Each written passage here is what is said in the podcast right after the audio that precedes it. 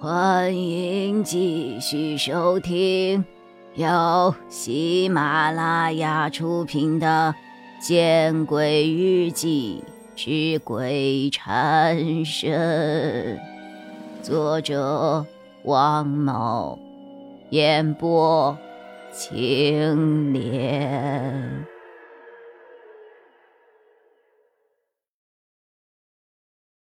哦。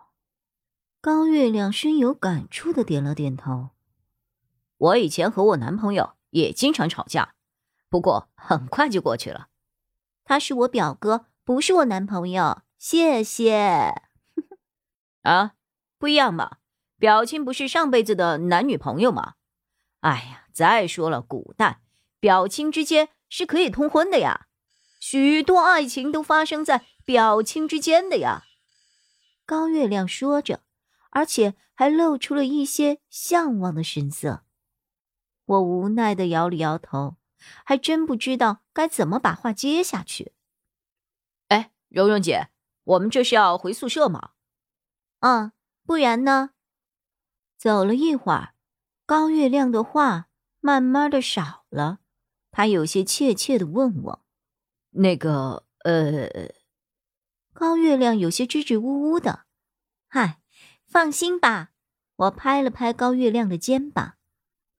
来到了七栋的宿舍楼，我没有犹豫的就上了二楼，来到了拐角处的二零九宿舍门口。我深吸了一口气，然后用钥匙打开了宿舍门。进入宿舍的时候，我把大灯也打开了。高月亮跟在我的背后。胆怯的打量着四周，我点燃了三根香，递给了高月亮，随即自己也点燃了三根香，拿在手里。随后，我便拿出了那五枚铜钱，按照王凯所说的，放在了四个角落，在上面洒了水，又搬来了一张桌子，把剩下的一枚铜钱压到了正中，一切顺顺利利的。乖乖，没看出来呀，蓉蓉姐，你那么专业啊！高月亮的眼睛都发光了。没什么，一点小技巧，刚才我哥教我的。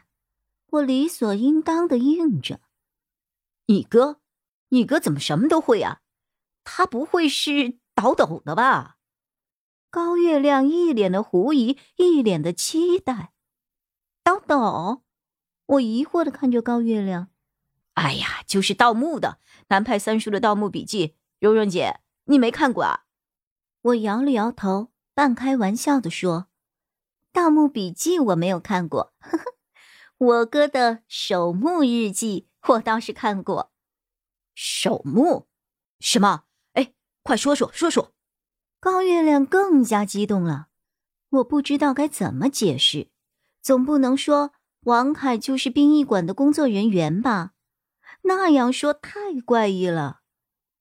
想了想，我灵机一动，我哥说尽量别在宿舍里说这些，犯忌讳的。哦哦哦哦！高月亮装作很懂一样。突然传来了三声敲门声，把我俩都吓了一跳。紧接着，一个甜美的声音问道：“请问有人在宿舍吗？”我和高月亮对视一眼，然后我起身打开了门，却见门口站着一个女孩，不加粉饰，一身休闲装，却显得格外的清晰。呃，在做法事。女孩子看了看我们手上的香，啊啊，嗯，我有些不好意思的笑了笑。呵呵，女孩子没有否定我们的行为。也没有肯定，只是淡淡的笑了一下。我也是住校的夜校生，我叫夏寒。之前来你们这儿没人在，所以我现在才来。哦，你好，快进来吧。我叫魏蓉蓉，她叫高月良。我知道。夏寒的表情极为平淡。等你们做完法事，我再进去。我和高月亮完全没有想到夏寒会那么冷清，让我们有些尴尬。这时，不远处走来了一个穿着篮球装、皮肤黝黑的男生。男生的双臂肌肉紧绷，因为他一手拎了一个大行李箱。显然，这两个行李箱都是这个叫做夏寒的姑娘的。哎呀，终于到了呀！男生擦了擦额头的汗，一脸讨好的看着夏寒。两层楼而已，至于吗？夏寒双臂环胸，笑了一笑：“呃，不至于，不至于。”嘿嘿嘿嘿。那好，带着行李再陪我出去转一转吧。夏寒又说了一句之后，转身向楼梯口走去，完全不给男生反驳的机会呀。这男生呆立当场，过了十几秒才反应过来，于是又提着两个硕大的行李箱再次向楼下走去。真是可怜呐！我和高月亮对视了一眼。都看出了对方眼中的无奈。这个丫头个性有些强啊，可能不好相处啊。我不置可否。就一个多月的时间，一晃就过去了。一个多小时后，夏寒回来了，似乎为了印证高月亮的话，他的性格的确有些孤冷。他选的床是宿舍最靠窗户的位置。他很少主动说话，更是不会去开什么玩笑。三人住在了久未开封的二零九宿舍，也算是给这个宿舍增加了不少的人气。晚饭前，二零九又迎来了一个新的舍友周曼，她的年纪比我们都大，话也比我们都多。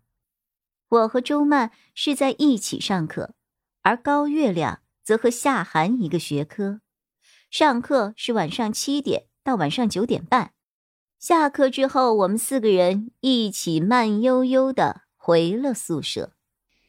艺术大学是一个充满艺术气息的院子，夏日的夜里，随处都可以听见吉他的弹唱声从林间传来，偶尔还有情侣擦肩而过，这些情侣。往往也是男的帅气，女的漂亮。本集播讲完毕，你关注了吗？还没有？那，你转头看看身后。